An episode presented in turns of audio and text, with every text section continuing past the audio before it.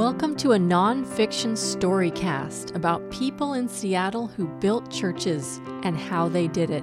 I'm Cindy Safranoff, I'm the author, and this is Dedication Building the Seattle Branches of Mary Baker Eddy's Church, a centennial story.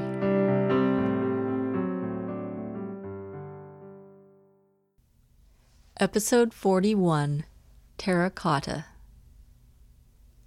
The day after the building committee for Fourth Church of Christ Scientist made their noontime inspection of the alley, they made another field trip.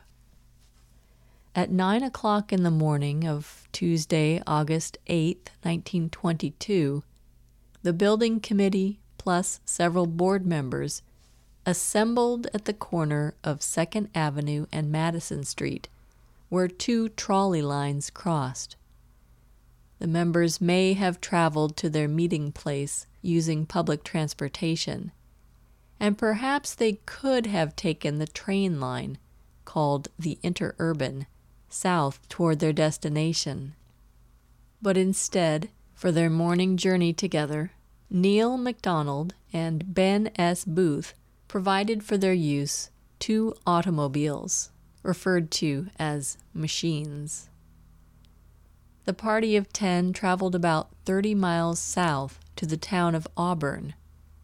There they visited the manufacturing plant of the Northern Clay Company.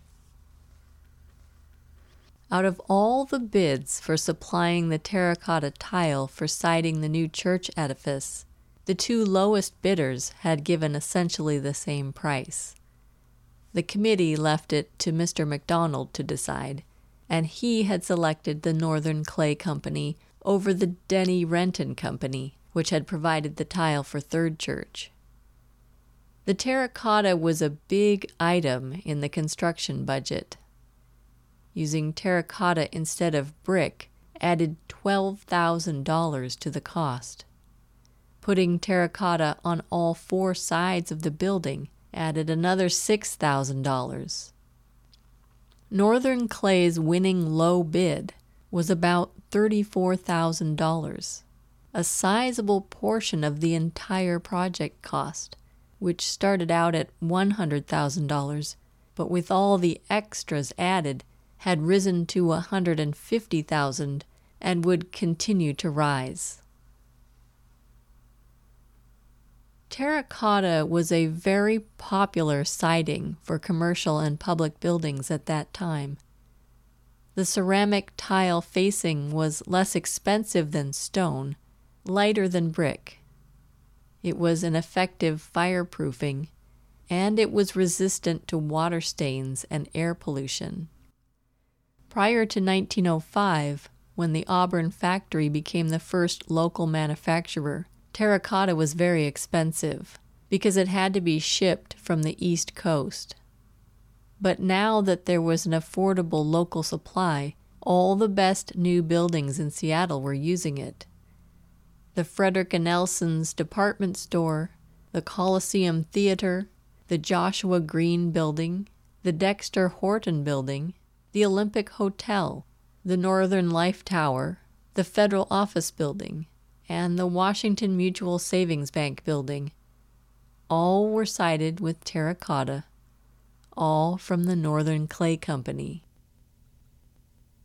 The Northern Clay Company used clay dug along the Green River near the plant. The tiles were custom designed to fit each building. The clay was laid out in the drafting room, cut to a precise size allowing for shrinkage, artistically crafted in the modeling room, then coaxed to a uniform thickness in the plaster of Paris room. In the pressing room, a cast for a mold was made with which the tile could be mass produced.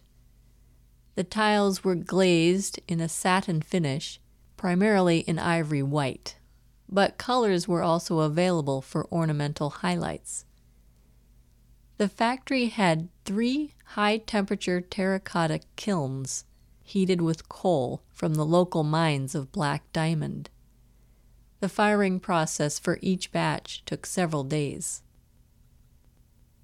The reason for the fourth church visit to the plant was simply to select the color for the tile.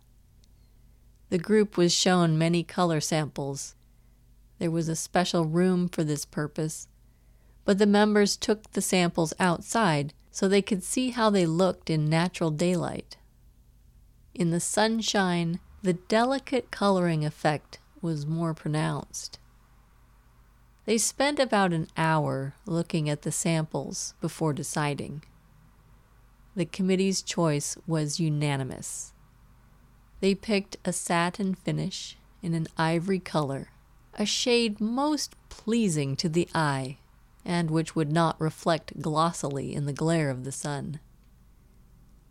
With the terracotta tile selection work done, the church group headed back to Seattle. Meanwhile, the manufacturers got to work on their order.